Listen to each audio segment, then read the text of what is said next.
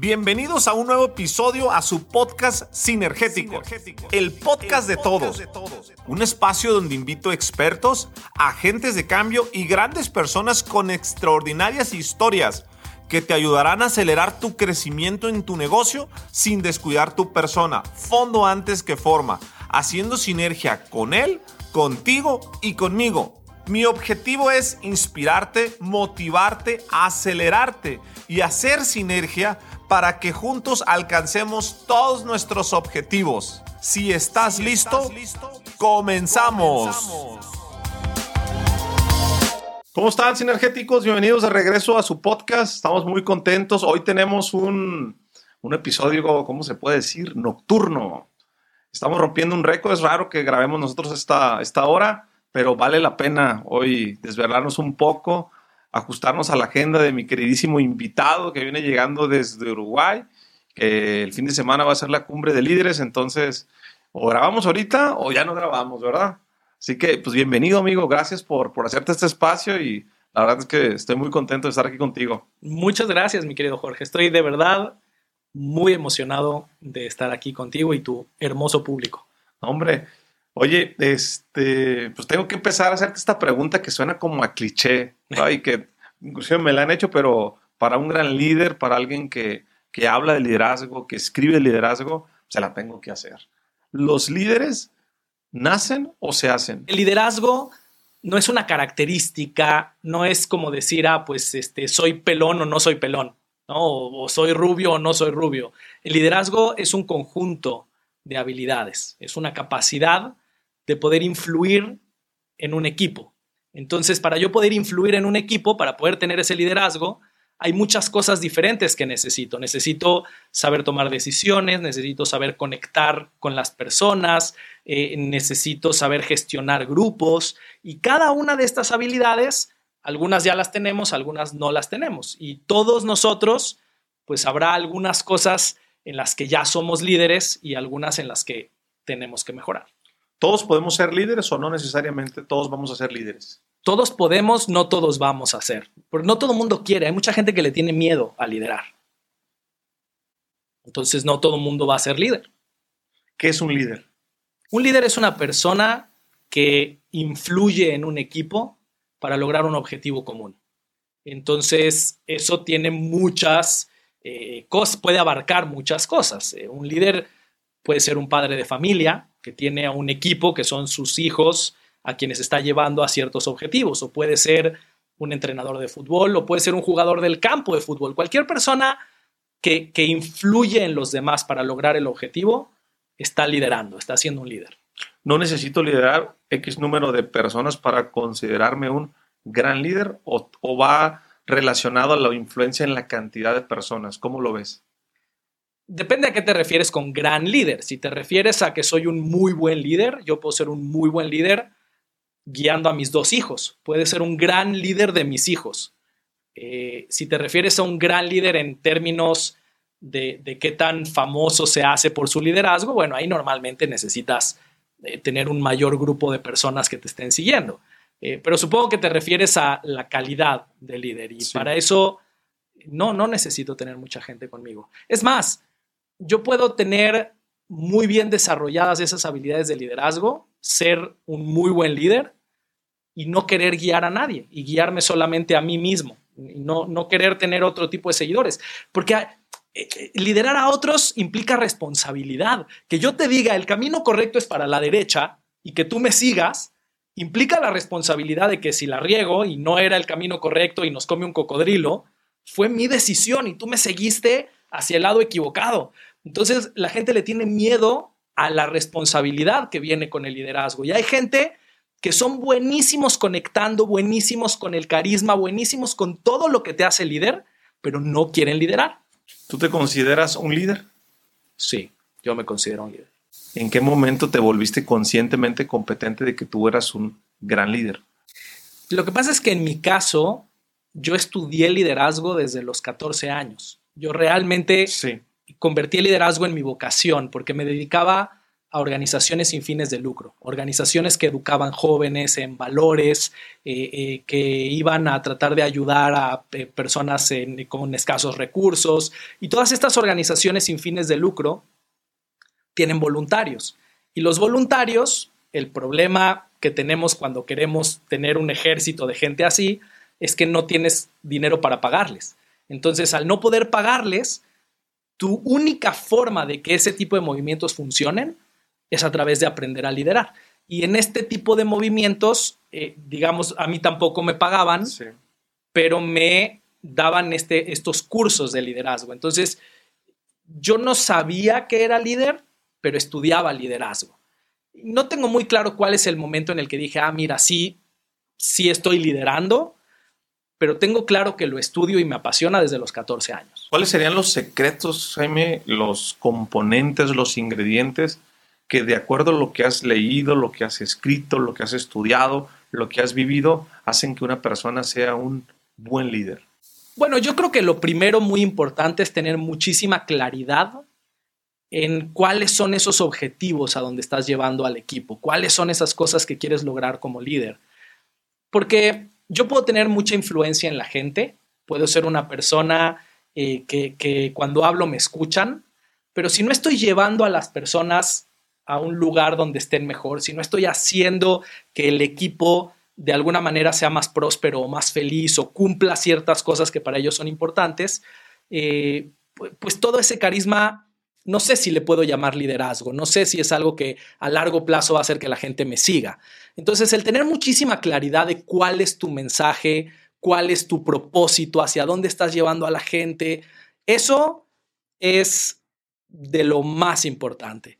Eh, y, ya después otras cosas muy importantes son, eh, por ejemplo, la capacidad de conectar con las personas, el que cuando hables te escuchen, el, que se den cuenta que te importan y el que realmente te importen las otras personas. Que esto es algo que eh, tú promulgas muchísimo, ¿no? toda, todo tu concepto, toda tu campaña del uno más uno igual a tres eh, no es de dientes para afuera. Tú eres alguien que, realmente lo siente, lo vive, está todo el tiempo buscando cómo conectar personas eh, y, esa claridad en tu objetivo y esa manera de conectar con la gente a través de realmente buscar su bienestar, ese combo es lo que yo creo que a ti te hace un gran líder. Y eso es lo que cualquiera de nosotros tendría que buscar, sobre todo en esta era digital, porque en esta era digital hay una cosa muy importante que cambió en el mundo del liderazgo y es que cualquiera tiene un micrófono. Antes no era así. Antes, si no podías llegar con Azcárraga o con Salinas a la televisión, nadie te conocía. No, no tenías voz. Tenías que tocar muchas puertas para poder tener una voz. Y hoy en día, si tienes un buen mensaje que conecta con la gente y que realmente te importa esa gente y ese mensaje, tienes cómo llegar a millones de personas si las personas no te respetan, ¿es porque no eres un buen líder o ahí de quién es la culpa? No necesariamente quiere decir que no seas un buen líder. Lo que pasa es que aunque tú sepas cómo influir en el equipo, hay muchos factores que pueden influir en que dejen de seguirte. El más común es que pierdan la confianza en que realmente los estás guiando a donde ellos van a estar mejor.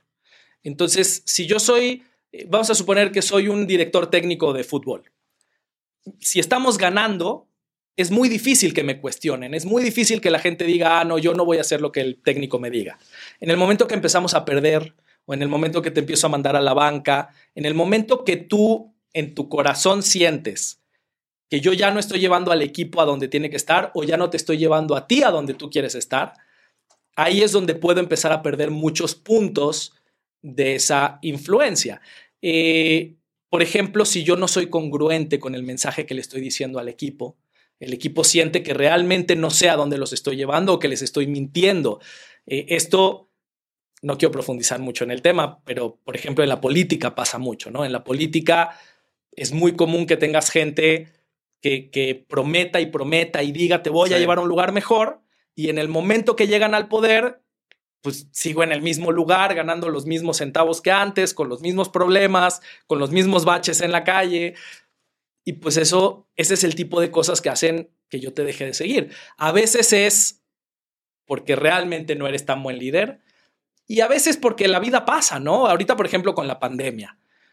Cambiaron las reglas de muchas cosas. Hay, grandes directivos de empresas que quebraron no porque fueran malos líderes, porque pues, de pronto llegó el gobierno y cerró los negocios y les dijo, señores, por tres meses no pueden trabajar. Y bueno, eh, al final de cuentas te van a eh, medir por tus resultados y no siempre tus resultados quieren decir que seas un mal líder. la pregunta del millón de dólares. ¿Cómo le podemos hacer? Los que somos papás nos va a llamar mucho la atención esta respuesta para tener hijos líderes. ¿Cómo puedo hacer que un hijo sea un buen líder? Es de verdad la pregunta del millón. Mira, número uno, con el ejemplo.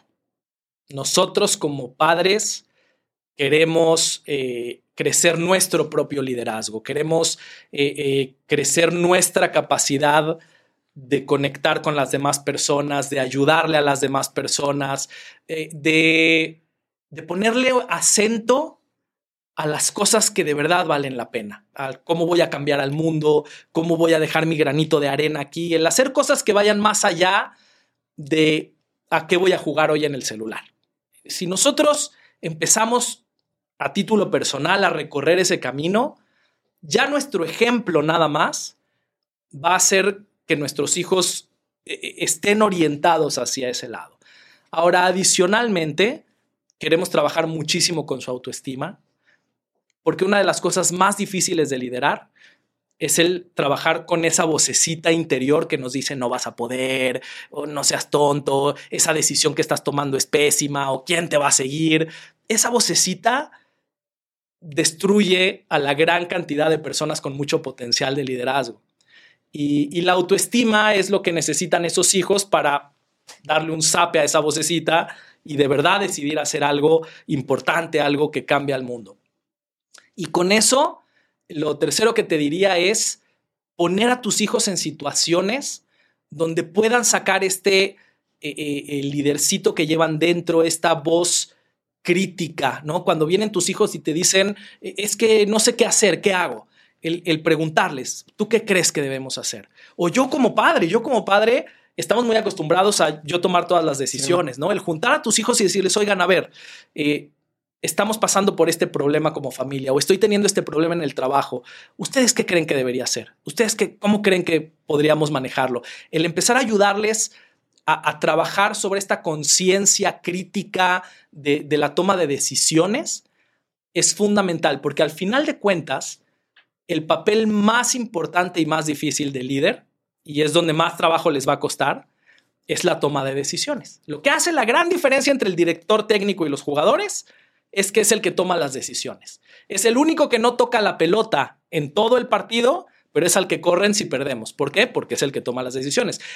Cuando, cuando Carl Icahn, por ejemplo, Carl Icahn se llama, bueno, no sé, cuando los grandes inversionistas eh, compran empresas, lo primero que hacen es correr al director general.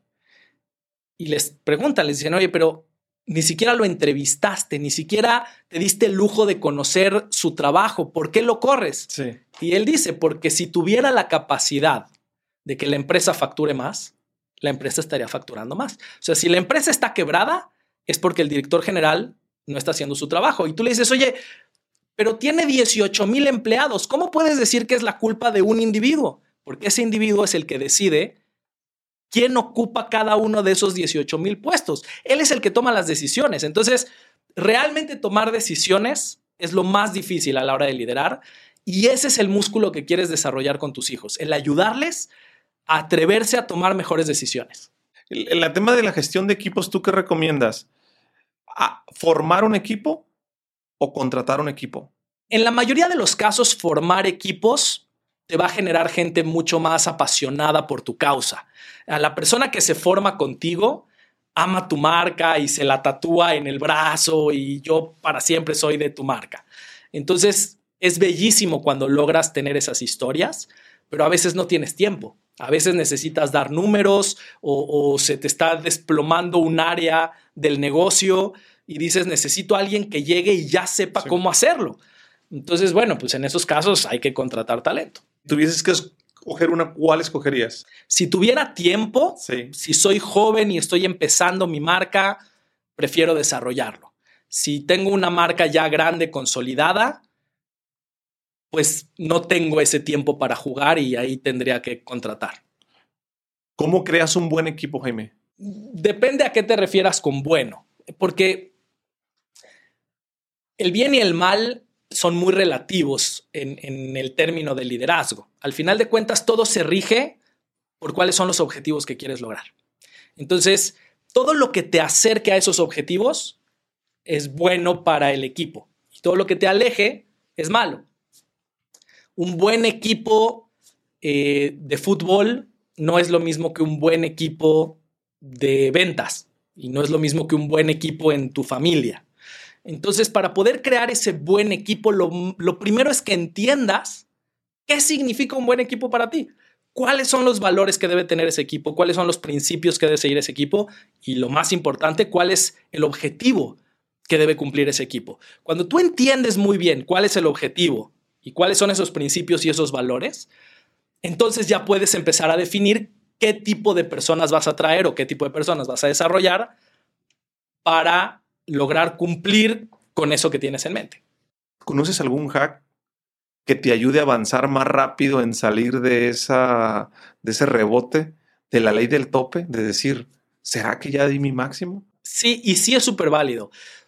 Para la gente que nos esté escuchando, la ley del tope básicamente es que tú eres el tope de la organización. O sea, si la organización ya no está creciendo, es porque llegó hasta donde tú sabes liderarla.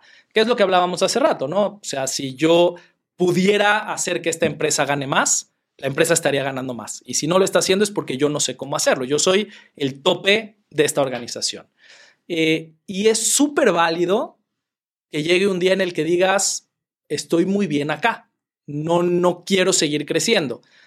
Pero yo intuyo que si me estás haciendo esta pregunta es porque definitivamente no estás ahí.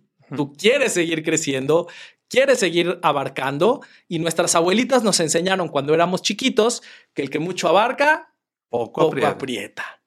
Y eso es cierto si estás abarcando solamente con tus brazos. Si solamente están tus brazos, va a llegar un punto en el que no vas a poder apretar. Ahora, ¿qué pasa si no estoy yo solito? Si me traigo a Juan Carlos, si me traigo a Gio, ya somos seis brazos, ya podemos abarcar mucho más, ¿no? Y luego vienen otros cuatro y abarcamos mucho más. La clave de la gente que logra abarcar muchísimo, yo creo que está en saber poner límites y saber delegar. Cuando tú sabes delegarle a todos los demás, cuáles son las funciones que ellos tienen que hacer, pero genuinamente delegar, no decirles lo que tienen que hacer y yo estar arriba, así como mamá preocupona, viendo que hagan todo lo que yo les pedí. Delegar en serio, que ellos sepan cuáles son sus responsabilidades, cuáles son sus objetivos y confiar en que lo van a hacer.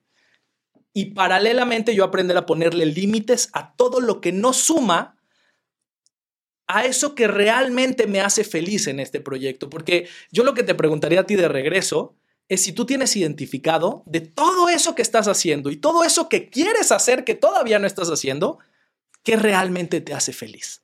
No nada más que te da dinero, ¿qué te hace feliz? ¿Tú lo tendrías claro? Sí, sí, tengo mucha claridad en eso.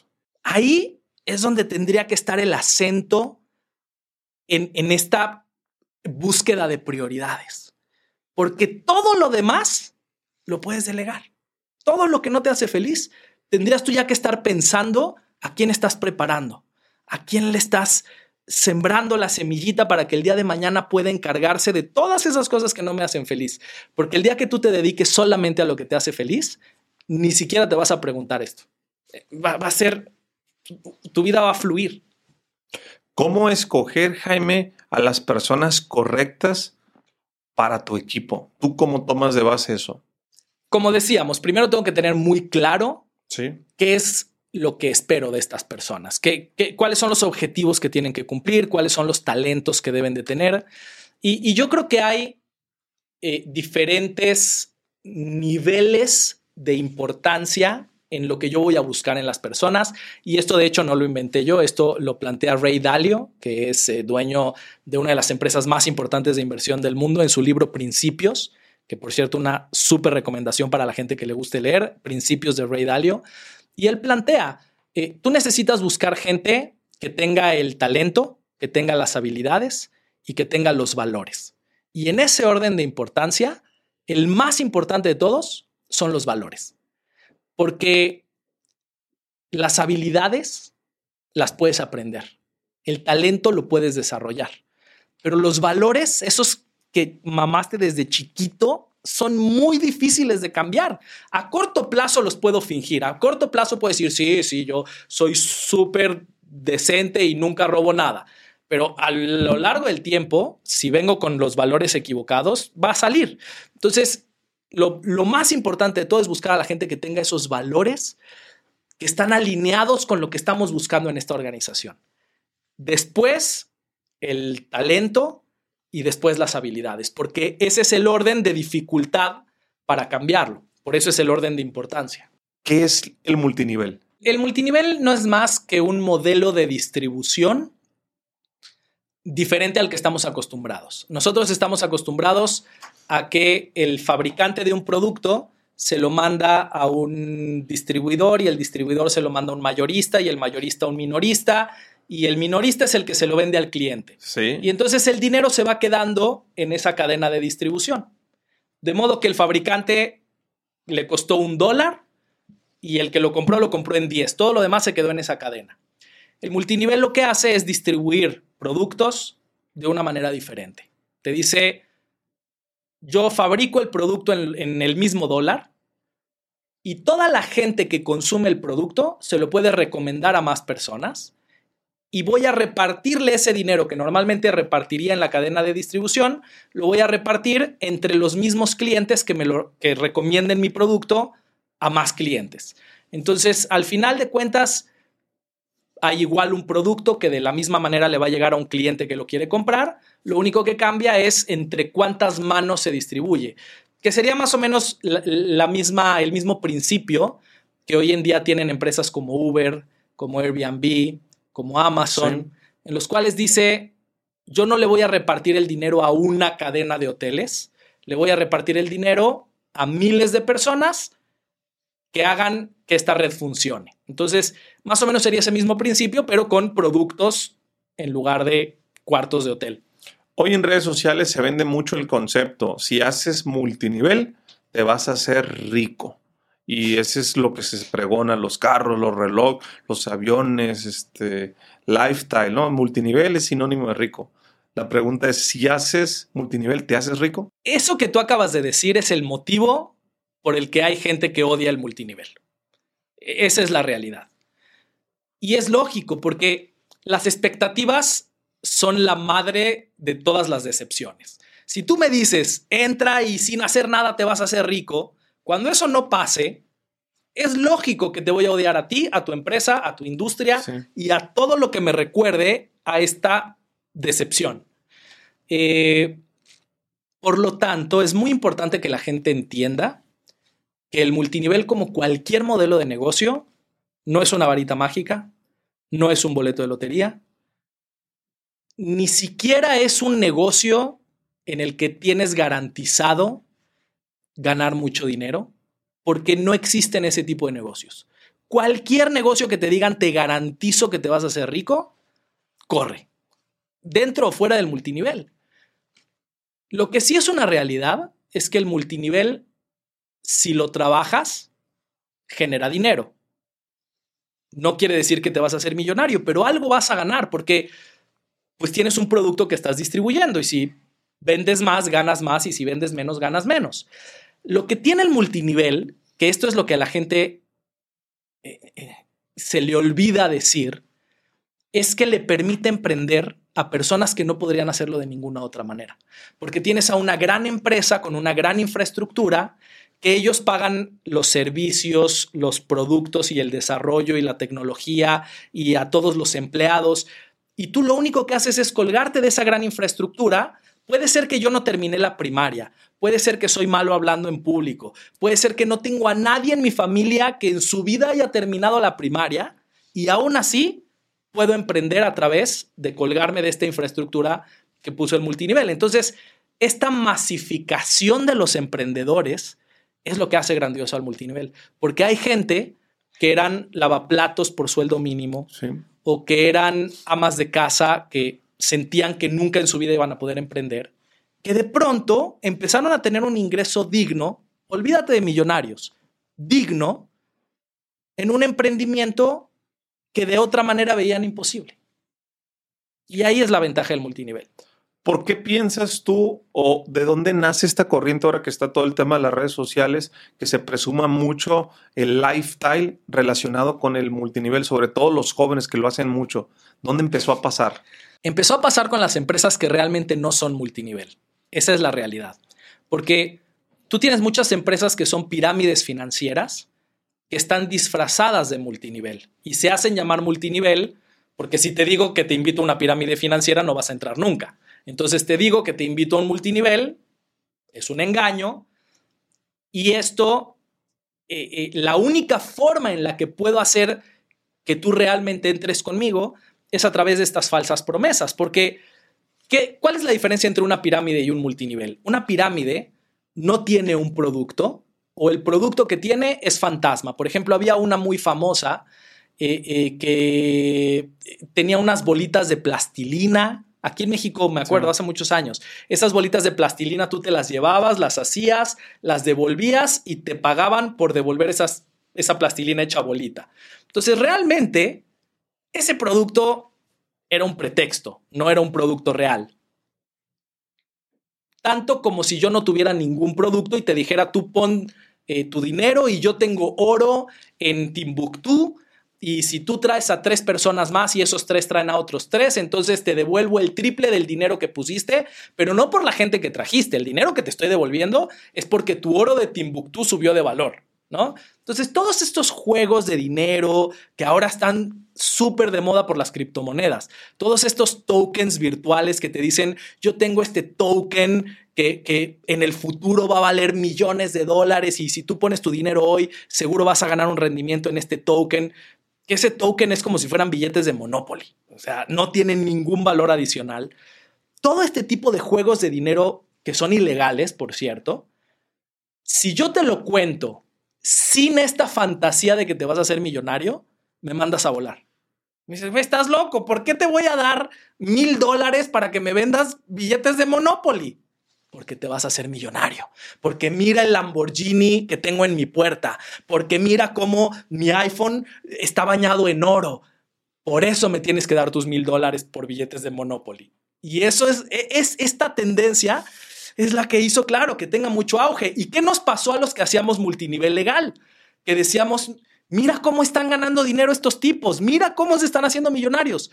Voy a hacer lo mismo que hacen ellos. Y esa fue una decisión inconsciente pero muy tonta, que tomamos muchos en esta industria por querer competir con esa gente que hacía cosas inmorales e ilegales. Entonces ahora tienes gente que hace cosas legales, pero las promociona de esa forma, de esa forma inmoral, que cada vez es menos, ¿eh? La verdad, hemos hecho un movimiento muy poderoso que nuestro amigo en común Juan Carlos Barrios e, es, una pieza súper importante de esto, yo soy parte de eso. somos muchos líderes que por eso tenemos la cumbre de líderes, este evento que tenemos aquí en Guadalajara, eh, que somos todo un movimiento para cambiar esas malas actitudes, para volver a edificar a una industria que cuando se hace bien es muy buena, es muy noble. ¿Cuándo existe un multinivel que es bueno y cuándo es una pirámide o es una estafa? La forma más fácil es detectar de dónde proviene el dinero.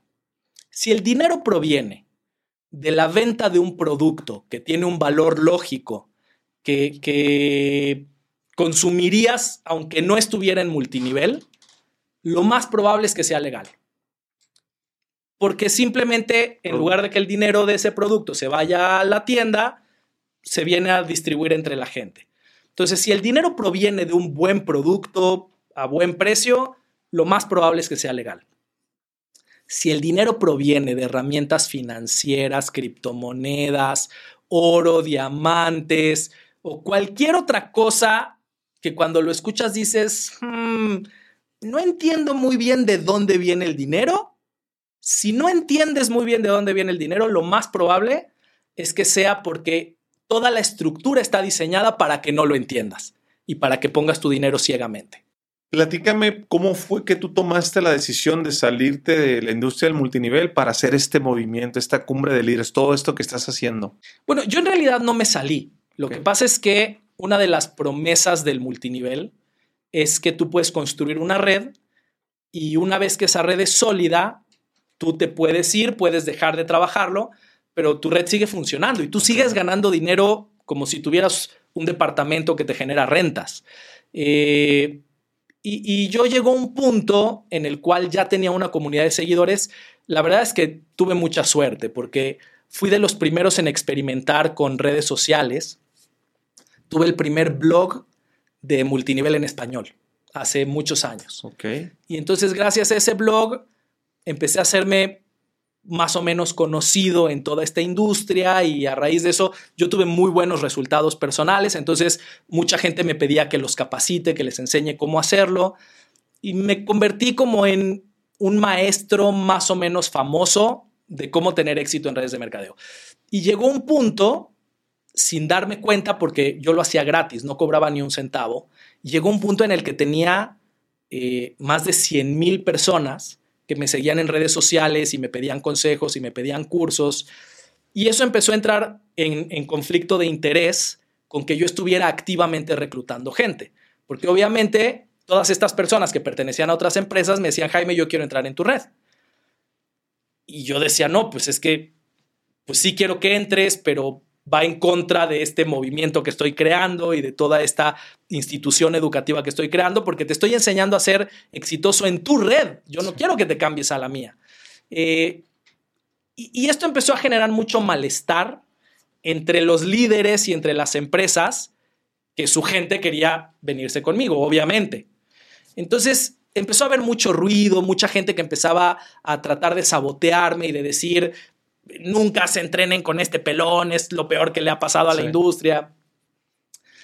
Y llegó un punto en el que era tan grande esa comunidad que tuve que elegir. Tuve que elegir si quedarme construyendo activamente o dejar al equipo que siga funcionando con esa residualidad de la que hablábamos y yo eh, públicamente anuncie que me iba a dedicar a esto y ya no iba nunca más a reclutar a nadie para ninguna empresa. Eh, entonces, eso es lo que hice. Mi equipo sigue allá y los amo y platico con ellos. Y lo único que hice fue anunciar que nunca más voy a reclutar a nadie para ninguna empresa y me voy a dedicar a esta gran comunidad que ya me seguía. ¿Por qué son tan celosas las empresas y la industria multinivel? Me he dado cuenta que tienen mucho celo, es como muy territorial. Y tienen razón, eso es lo peor de todo. Tienen razón en ser celosos, porque la comunidad de multinivel crece fomentando eh, valores muy ricos que no estamos muy acostumbrados fuera del multinivel. El, multinivelero normalmente estudia mucho, lee mucho, ayuda mucho, asiste a todo lo que sea eh, cosas, eventos sociales. Es, como muy participativo porque es parte de tu trabajo, ¿no? El ir y estar siempre en todo y conocer y ayudar. Entonces, eh, se vuelve un mercado muy rico para todo mundo. Literalmente, todos estos grandes entrenadores del mundo, John Maxwell que mencionabas tú hace rato, Tony Robbins, el, que me digas, el, que me menciones, eh, los de acá también, ¿no? Eh, Dreyfus, Muñoz, el que me digas, un altísimo porcentaje de sus seguidores, pero altísimo, son gente que hace multinivel, porque el multinivelero tiene esto impregnado en su ADN. ¿Y cuál es el problema para el líder? ¿Impregnado o se lo impregnan cuando empieza? Bueno, se lo impregnan, sí. o sea, e, en, el multinivel somos muy dados a decirle a la gente que se tiene que educar, que tiene que crecer, que tiene que mejorar, mejorar su autoestima, eh, porque entendemos que si las personas crecen como individuos, crecen sus resultados. Y si crecen sus resultados, pues crece el resultado de todos los demás que estamos involucrados. Entonces, el problema es que todo esto también, todos empezamos a competir por la atención finita, limitada de este público. Es el mejor público, pero no puede estar metido en mil cosas al mismo tiempo. Entonces, todo mundo quiere traerse a estas personas, a sus cursos, a sus cosas, a su, ¿no? Y, y entonces, pues la gente se distrae. Cuando se distrae, deja de trabajar, deja de, crecer, deja de generar, eh, lo cual hace que los líderes, pues, se pongan celosos y digan, oye, ¿sabes qué? No te distraigas, no te distraigas, no te distraigas. Si te distraes, vas a perder. Lo cual no olvidemos que tu primer responsabilidad cuando estás en un multinivel es ayudarle a él a que él gane más dinero, a que él sea más exitoso. Entonces no quieres que lo distraigan, no quieres que, pierda foco porque el que pierde foco se le cae el negocio. ¿Te costó trabajo tomar esta decisión de decir, no voy a reclutar más personas, me voy a dedicar a capacitar? Me costó muchísimo trabajo. Y, y si no fuera por mi esposa, no sé si me hubiera atrevido. O sea, e, ella fue la que un día me agarró así, casi, casi de las orejas y me dijo, decide. O sea, está ahí, decide. Eh, y qué importante, ¿no? Tener siempre a alguien que puede ser esposa, puede ser hermano, puede ser amigo, pero siempre tener a alguien que te impulse a dar esos saltos difíciles, porque yo sabía que eso era muy importante para mi carrera, pero no me atrevía era, era muy difícil dar ese salto de fe. Eh, y sí, me costó mucho trabajo. Tú manejas muy bien el... Vi unos videos tuyos en YouTube y estuvimos haciendo una investigación bien interesante del concepto networking, que hablas pues, del networking. Eh, y veo que mucha gente dice, es que hagamos networking, no tienen ni idea qué es el networking. ¿Qué es el networking? El networking es el, el conocer gente. Es la acción de salir a, conocer personas, a tener nuevos contactos, nuevos amigos, eh, simplemente el ampliar tu red de conocidos. Eso sería. ¿Cuáles son los mejores lugares para tener un buen networking? Los lugares donde vas a encontrarte personas que tienen cosas en común contigo. Porque cuando tú estás rodeado de personas que no conoces y que no tienes nada en común con ellos, es, dificilísimo lograr eh, esta complicidad. Es como cuando tienes un date con alguien que no tienes nada en común, ¿no? Y, das un bocado y, ah, y, ¿a qué te dedicas? Ah, y, y, te quedas pensando 15 minutos cuál va a ser tu siguiente pregunta porque no tienes nada en común. Hasta que llega un punto en el que los dos se encuentran algo que a los dos les apasiona. ¿A ti también te gusta el Señor de los Anillos? Sí, a mí, a ti, ¿quién es tu personaje favorito? Gandalf, no me digas. No, y entonces hasta te brillan los ojos y hablas diferente porque tienes algo en común. Entonces, si tú te tiras en paracaídas en cualquier lugar donde haya mucha gente en cosas en común contigo, te gusta el fútbol, te vas al estadio, te gusta el ejercicio, te vas al gimnasio. Cuando aterrizas en un lugar donde tienes mucho en común con la gente, es facilísimo conectar. ¿Dónde no es fácil conectar? Cuando no hay un tema en común o, ese lugar o el lugar es irrelevante. El lugar es irrelevante. Lo que pasa es que las personas tendemos a congregarnos en lugares. Entonces, si yo voy a ese lugar donde se congregan las personas parecidas a mí, va a ser fácil. Si voy a donde se congregan las personas muy diferentes a mí, va a ser muy difícil. Salir a tomar decimos en México, agarrar la peda, ¿es buena opción para hacer networking o es borrachera en tu punto de vista? Depende, depende. Yo, por ejemplo, que no tomo alcohol, cuando salgo a tomar, pues no conecto con nadie porque no, no me gusta mucho tomar y entonces lo único que veo son, en mi mente, no quiero ofender a nadie, ¿no? Pero en mi mente veo Homero Simpsons, ¿no? Así arrastrándose de, un lugar al otro. Eh, y, yo me siento súper fuera de lugar, ¿no? No tengo nada de qué hablar con nadie. Hay otras personas, tengo amigos que van ahí, eh, eh, eh, y empiezan a bailar y se les se rodean de gente y al día siguiente tienen cuatro nuevos hermanos. Entonces, otra vez, depende. Si tienes en común, vas va a ser un muy buen lugar. ¿Cómo crees que sea la forma más óptima de abordar o de iniciar una conversación cuando acabas de conocer a una persona? A mí la forma que más me gusta es empezar con un halago y una pregunta abierta. Eso abre conversaciones mágicamente. Entonces, si yo te acabo de conocer... Ejemplo conmigo, nos acabamos de conocer. Nos acabamos de conocer y te digo, me encanta el trabajo que estás haciendo con esta comunidad de sinergéticos, pero cuéntame, ¿cómo se te ocurrió? Entonces, ¿qué acabo de hacer? Te hice un breve halago y una pregunta abierta. Y las preguntas abiertas, ¿qué es lo que permiten? Que tú empieces a hablar, ¿no? Porque si yo te digo, oye, eh, ¿hace frío, no? Esa es una pregunta cerrada, solo me puedes contestar o sí o no. Pero si te digo, ¿cómo se te ocurrió esa idea brillante del 1 más 1 es igual a 3? Vas a empezar a hablar y vas a empezar a hablar. Además, vas a empezar a hablar de tu tema favorito, ¿no? De algo que tiene que ver contigo. Eh, y esa es la mejor manera de empezar. Las preguntas son la clave del networking. Porque cuando tú aprendes a hacer preguntas poderosas, abres, abres a la gente, abres a la gente. Que esto es, esto es algo que es contraintuitivo. Nosotros pensamos que el carismático, el que conecta con todo mundo, es el que habla mucho, el que se sube a la mesa y habla. Y eso no es cierto. La gente más carismática es la que sabe cuáles son las preguntas que van a hacerte a ti sentir importante. Si yo logro hacerte esas preguntas que a ti te hacen sentir especial, te vas a ser adicto a mí porque a todos nos gusta sentirnos especial, a todos nos gusta sentirnos valorados. Eh, y yo creo que ese arte de hacer preguntas es lo que tendría que aprender la gente a la que le interesa este tema. ¿Cómo aprender a hacer preguntas? Qué buena pregunta.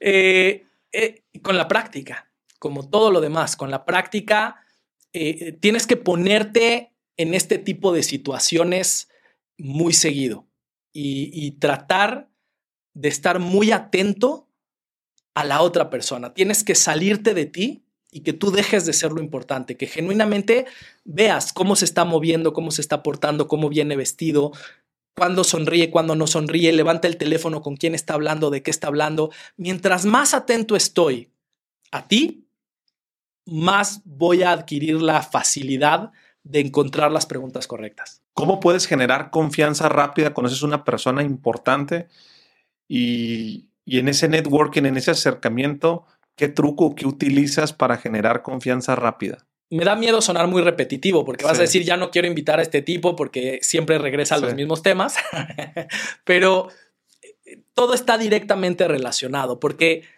no hay nada que genere más confianza que el que tú sientas que somos parecidos. Eh, te pongo un ejemplo. Estás de viaje en Francia y todo el mundo habla francés y lo único que escuchas es oui, oui, monsieur, pili, ¿no? Y de pronto te encuentras a uno que te empieza a hablar muy mexicano. ¿Qué pasó, canal? ¿Eres de México? Sí, ya, tú también. Ah, sí, yo soy de México. ¿Qué sientes por esa persona en ese momento? Te emocionas te emocionas, es, es mi brother, ¿no? Y te quedas platicando con él y cuando lleguemos a México nos volvemos a ver y sí, nos vamos por unas chelas y casi, casi le pones el nombre de ese mexicano a tu próximo hijo. Y capaz que es un asesino en serie. No tienes idea, es la primera vez que lo ves en tu vida.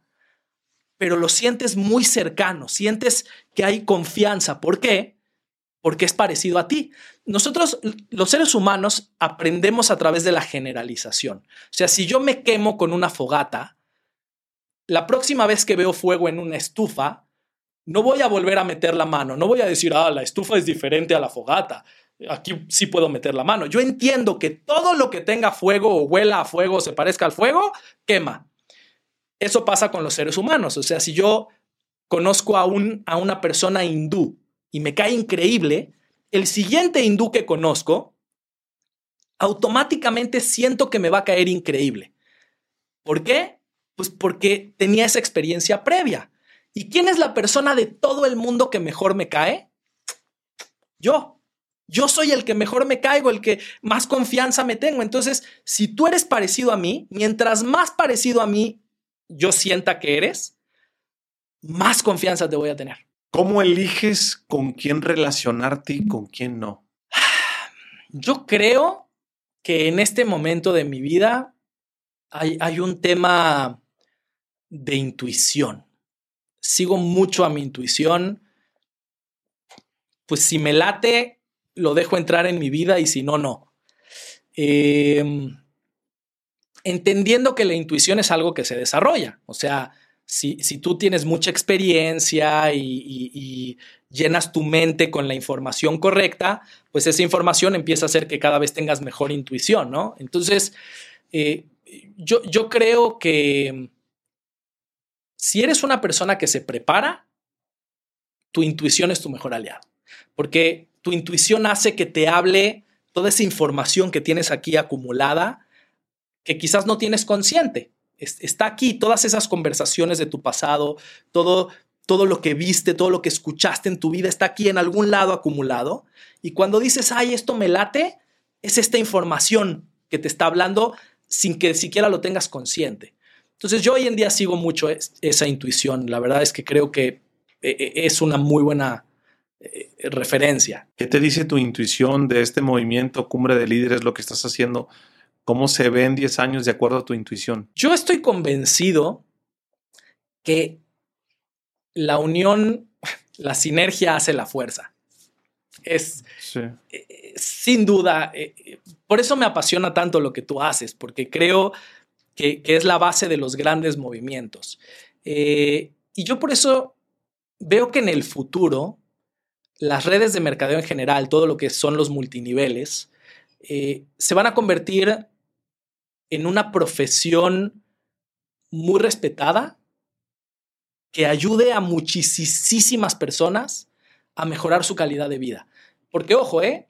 en Latinoamérica, para mejorar tu calidad de vida, si estás ganando 100 o 200 o 300 dólares extras a tu sueldo, te cambia la vida. ¿Estás de acuerdo? La gran mayoría de la gente está a unos pocos dólares de distancia de lograr salir adelante en el mes. Eh, y, yo estoy convencido que las redes de mercadeo en la próxima década van a crecer como nunca gracias a la unión que estamos teniendo. Porque cuando estábamos desunidos, nos estábamos despedazando a nosotros mismos. Tenías líderes de la empresa A diciendo que la empresa B es pésima y los de la empresa B diciendo que la empresa A es pésima, solamente para tratar de agarrar gente de un lado al otro. Eso es lo que pasaba antes de que generemos este movimiento de unión.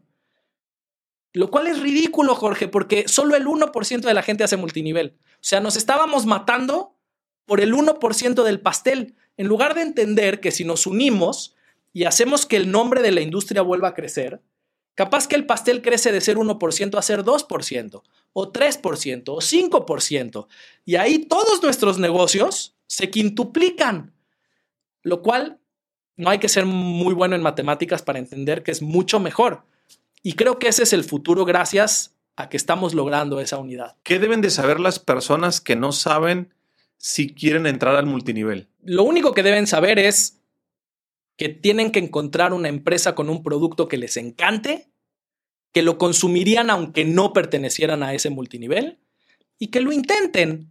O sea, ¿qué es lo peor que puede pasar? Que durante unos meses consumas un producto que te encanta y que lo intentas y capaz que no te gusta, pero ¿cómo lo vas a saber si no lo intentaste? El día de mañana, la gran mayoría de las empresas van a migrar a modelos con cierta esencia multinivelera, como lo que decíamos, todos los valores que están detrás de Uber, de Airbnb, esos valores de permitir que todo mundo en su tiempo libre emprenda un poquito, esa es la esencia del multinivel. Y el día de mañana, prácticamente todas las empresas van a tener alguna rama, alguna división, algún tipo de bonificación dentro de este universo. Entonces, todo se va a multinivelizar un poquito. Inténtalo, conócelo. Lo peor que puede pasar es que digas, no me gustó, pero no lo digas antes de conocerlo. ¿A qué persona escogerías que te ha dado esos ingredientes que tienes el día de hoy para tener el éxito que tienes hoy? La verdad, no, no podría reducirlo a una persona. Me cuesta mucho porque hay mucha gente muy importante en mi desarrollo. No te puedo, no sé no sabría a quién elegir por encima de los demás. Mi esposa es muy importante en mi éxito, mi mamá es súper importante en mi éxito, eh, mm, eh, he tenido mentores que me han cambiado la vida con una frase. ¿Qué es el éxito para ti?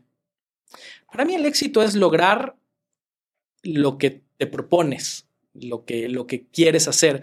Eh, como esta mm, toda esta parábola de la antigua Grecia, de la imagen ideal de la que hablaba Platón, ¿no? Como todos nosotros tenemos una versión ideal de nosotros y, cada vez que te acercas a esa versión ideal es un éxito. Si, si yo en mi versión ideal soy un gran padre de familia, pues cuando logro que mis hijos coman juntos y, se quieran, pues eso es el éxito, es, es mi éxito, ¿no? Porque es parte de mi ideal de vida. ¿Cuáles son los hábitos que tienes actualmente que te mantienen en ese tren de éxito? Soy un tipo muy de rituales y creo, creo que toda la gente muy exitosa tiene muchos rituales. Tú lo sabrás mejor que yo porque tú entrevistas a mucha gente que está en eso.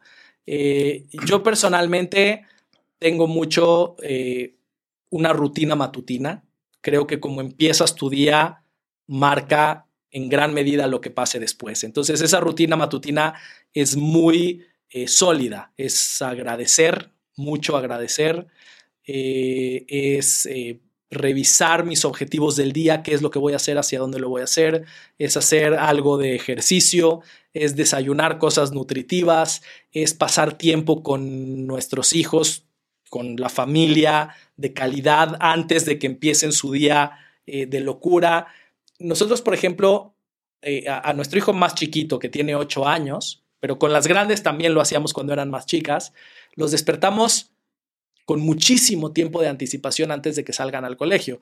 Y, mucha gente cree que eso es feo y es cruel, ¿no? Porque si tienen que salir de la casa a las 8 de la mañana, los despertamos a las 7 de la mañana. Eh, y, y, hay quien nos lo dice, nos dice, oye, qué cruel son, o sea, ¿por qué hacen eso? ¿No? Yo a mis hijos los despierto 15 minutos antes de que salgan de la casa. Y bueno, porque para nosotros ese ritual de la mañana, de estar juntos, desayunar juntos, platicar de qué van a hacer en el día, es súper importante. Y, y, la verdad, es mucho más valioso ese tiempo que, que la diferencia en sueño que les darían esos minutos de diferencia. Entonces, todo ese ritual matutino es es súper importante para mí. Y ya después a lo largo del trabajo, hay, hay muchas, muchos hábitos relacionados directamente con el trabajo.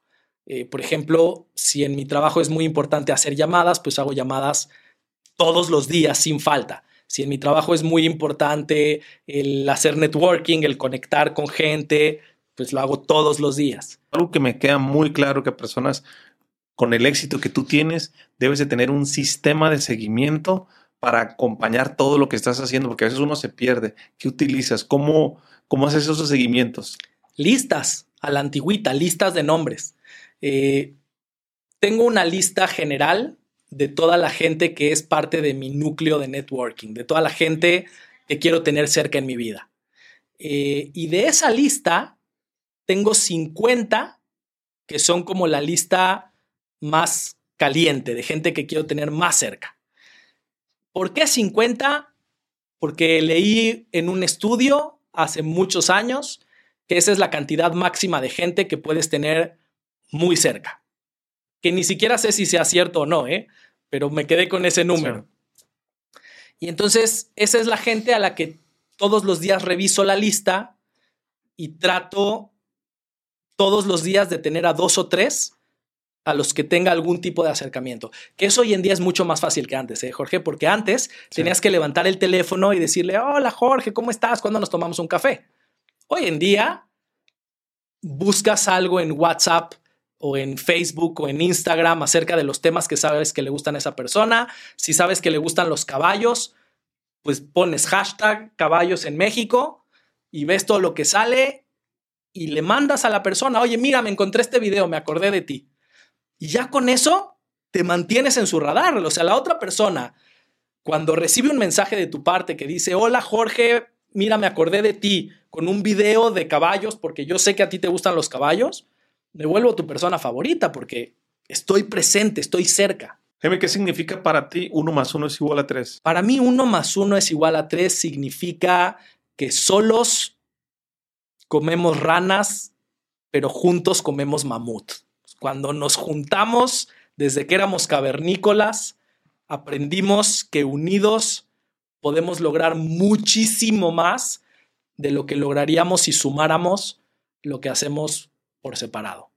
Y creo que esa es la gran diferencia entre las familias exitosas y las no exitosas, entre los grupos exitosos y los no exitosos, entre los negocios exitosos y los no exitosos, la capacidad de sumar entre las personas, pero no nada más sumar, es alinear a las personas, que, que estemos viendo en la misma dirección y que confiemos en que los dos estamos viendo en la misma dirección, es toda la clave. Por ejemplo, esa es la clave de los grandes matrimonios. Los grandes matrimonios confían en que los dos estamos viendo en la misma dirección. Cuando eso se nos olvida y siento que tú nada más estás viendo lo que a ti te conviene y yo nada más estoy viendo lo que a mí me conviene, cuando perdemos esa confianza de que los dos estamos alineados hacia el mismo lado, es cuando se destruye el trabajo en equipo, es cuando se destruye esa grandeza. Y si pasa en los matrimonios, imagínate si no pasará en, todos los demás grupos, en todos los demás equipos. Mi, amigo Juan Carlos Barrios me dijo de un libro que tú hiciste, estuvimos platicando hoy en la semana, que a mí me llamó mucho la atención, dije yo, yo lo quiero conocer y le quiero preguntar esto, porque es algo que creo que, creo que hicimos bien, ¿verdad? no sé si es en lo correcto. Los líderes, sí, tienes, el líder tiene una comunidad y cuando muere el líder, se acaba la comunidad. Pero cuando se crea un movimiento, aunque el líder se muera, el movimiento sigue creciendo. ¿Qué es un movimiento? Es un fenómeno en el cual tienes a muchas personas logrando un cambio fundamental, un cambio social. Eh, por ejemplo, esto que tú estás creando, en el momento que tú tienes a muchas personas orientadas a lograr un mismo cambio, en ese momento puedes decir, que, lograste un movimiento. Pues ya no es una empresa, tú puedes tener muchas empresas dentro del mismo movimiento. No es un equipo, tú puedes tener muchos equipos dentro del mismo movimiento. El punto es que todos están orientados a lograr un cambio. Y por eso se llama movimiento, porque mueve estructuras, cambia cosas. ¿Cómo ves el movimiento sinergético tú desde afuera? ¿Cómo se ve? Primero se ve muy noble, porque el objetivo del movimiento es maravilloso. Tú puedes tener movimientos que construyen o puedes tener movimientos que destruyen. Y el movimiento sinergético evidentemente está construyendo. Eh, y además de que se ve muy noble, eh, se ve que está teniendo un gran crecimiento. Cada vez tiene más adeptos, cada vez tiene más gente, más personas involucradas. Ahora, ¿me permites criticar el movimiento sinergético? El defecto o la debilidad que tiene este movimiento es que todavía depende de una persona, de una cara. Eh, y, cuando esa cara que eres tú no está presente, la gente siente que el movimiento no está presente, lo cual no es cierto. Tienes gente muy talentosa, muy enamorada de lo que tú estás haciendo. Pero todas esas personas sienten en el fondo de su corazón que si la cara visible no está, el movimiento no puede seguir. Y eso es lo que no debe ocurrir si tú quieres que este movimiento trascienda. Porque el día de mañana que por cualquier motivo tú no estés, que ojalá y sea por decisión, ojalá y sea porque digas, ya estoy demasiado viejito y no quiero estar acá. Pero la vida nos da sorpresas, ¿no? Y si pasara algo en lo que tú no puedas estar aquí, sería increíble que este movimiento no dependa de una cara y pueda seguir creciendo y pueda seguir teniendo muchísimo más impacto más allá de donde alcancen tus manos. ¿Cuáles son los componentes que tiene un movimiento? Que hace que la gente sienta que eso es mucho más grande que ellos. O sea, que yo sienta que puedo pertenecer a algo mucho más grande que yo. Ese propósito, si inspira y, y emociona y apasiona a las personas para que quieran pertenecer a ese propósito, es el elemento más importante.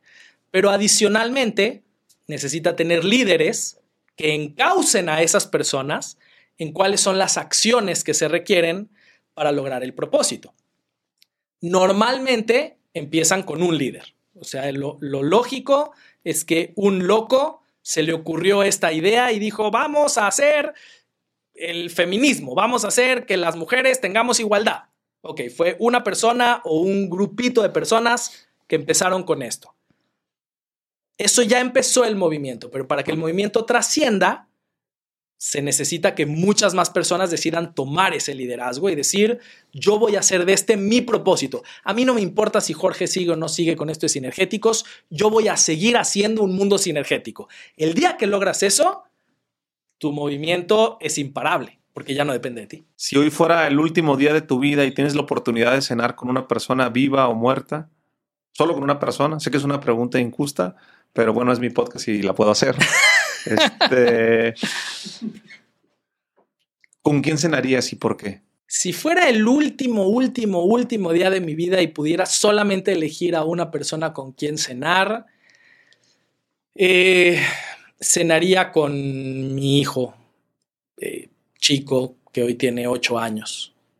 Y tan egoísta como tu pregunta, elegiría eso por mi propio egoísmo, eh, para tener una despedida, ver una última sonrisa, hacerlo reír por última vez, eh, hacer eso que tanto eh, regocijo me da a mí, egoístamente quisiera tener eso una vez más. ¿Es malo el egoísmo? No, es, yo creo que es necesario, todos tenemos un lado egoísta. Es malo cuando se apodera de ti, es malo cuando es la única fuerza detrás de tus decisiones. Eh, pero cuando no es así, es incluso necesario, porque es como en los aviones, ¿no? Yo necesito primero ponerme la máscara de oxígeno para después poder ayudar a los que están alrededor. Si a mí se me olvida la importancia de que yo tengo que estar bien, yo tengo que ser feliz, yo tengo que salir adelante, si se me olvida eso por querer primero ayudarle a los demás, mi fuerza para ayudar es mínima. ¿Cuál sería tu mensaje para el mundo si te ponemos todas las redes sociales, televisión, radio, con traductor incluido para todos los países? En 30 segundos, ¿cuál es tu mensaje? realmente lo más importante, lo más, más importante por lo que estamos puestos en este maravilloso lugar al que llamamos tierra, eh, eh, es para ser felices. Y, y nada debería interponerse entre tú y tu felicidad. Todos nosotros, sin importar de dónde venimos, sin importar cuál sea nuestro pasado, todos tenemos la capacidad de ser felices. Y no todos la estamos ejerciendo y, es una pena. Eh, sin hacer de menos, que yo entiendo que hay gente que está teniendo momentos muy difíciles. Y entiendo que, que hay gente en los que pareciera que todo es oscuro hoy en día en su vida. Pero los malos momentos pasan, así como los buenos también. Y nuestra felicidad no debería depender de eso. Nuestra felicidad debería depender de cómo nosotros reaccionamos a las cosas. Nosotros tendríamos que esforzarnos por ser felices. Toda esa gente que te dice, es que yo odio mi trabajo, pues cámbiate, ¿qué, qué, te lo impide? ¿no? Es que yo no soy feliz en mi familia, pues resuélvelo o, cámbialo o, busca una alternativa, pero sé feliz, haz lo que tengas que hacer para ser feliz. Y creo que en esa búsqueda de, la felicidad, el liderazgo es una de las herramientas más importantes. Porque para lo que sea que quieras ser feliz, cualquier proyecto que te haga sentir mejor requiere a otras personas involucradas. Y la capacidad de involucrar a esas personas es el liderazgo. Jaime, amigo, hermano, te agradezco mucho tu tiempo, tu disposición. Son prácticamente las 11 de la noche. Este, te espera un fin de semana de locura donde vas a hablar mucho, mucha energía. Vamos a estar compartiendo contigo, haciendo sinergia. Sabes que eh, todos los podcasts los disfruto mucho, pero en pocos me llevo, o digamos que en este me llevo una gran tarea. Te lo quiero agradecer y reconocer porque, porque voy a hacer un cambio. Voy a hacer un cambio. Eh, yo yo soy, soy lento, pero no soy tonto. Y lo que me dijiste, eh, es, esa recomendación, esa crítica constructiva es bien poderosa. Creo que me va a servir mucho a mí y al equipo y, lo voy a hacer y creo que tienes razón. Te agradezco mucho porque, mira, se me pone la piel chinita. Cuando nosotros decíamos, eh, sinergéticos es un espacio para hacer sinergia con la audiencia, con el invitado y conmigo. Y yo a veces siento que, este, que quien más se lleva o quien más trascendencia se lleva es la audiencia. Pero en esta ocasión, quien más se llevó fui, fui yo. Entonces, te lo agradezco mucho. Para las personas que no te conocen y que quieran saber más de ti, eh, ¿dónde te pueden buscar? Estoy en todas las redes sociales, Instagram, eh, Facebook, YouTube. Eh, Jaime lo quiere, así, mi apellido es solamente con K, lo quiere solo con K. En cualquiera de las redes sociales me encuentran y si no, en mi página tengo jaimeloquier.com ahí también. y nada más para no dejar esa última idea que dijiste, que sepas que me fascina tu movimiento y si puedo ayudar en algo en, esa, en ese proceso del que estás hablando, cuenta conmigo al 100%. Vamos a hacer sinergia, muchos años. Eso, dijeras, la intuición no falla. Es así. ¿Sí? Mándale un saludo de mi parte y disfruté mucho platicar contigo. Nos vemos en el siguiente episodio. Saludos. Si te gustó el episodio, compártelo con alguien más.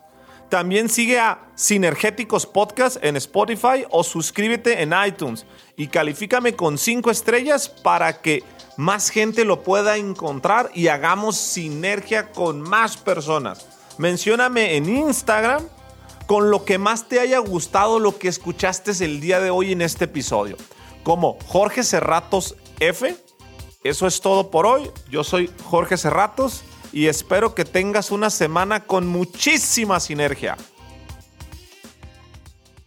Lucky Land Casino asking people what's the weirdest place you've gotten lucky? Lucky? In line at the deli, I guess. Aha, in my dentist's office.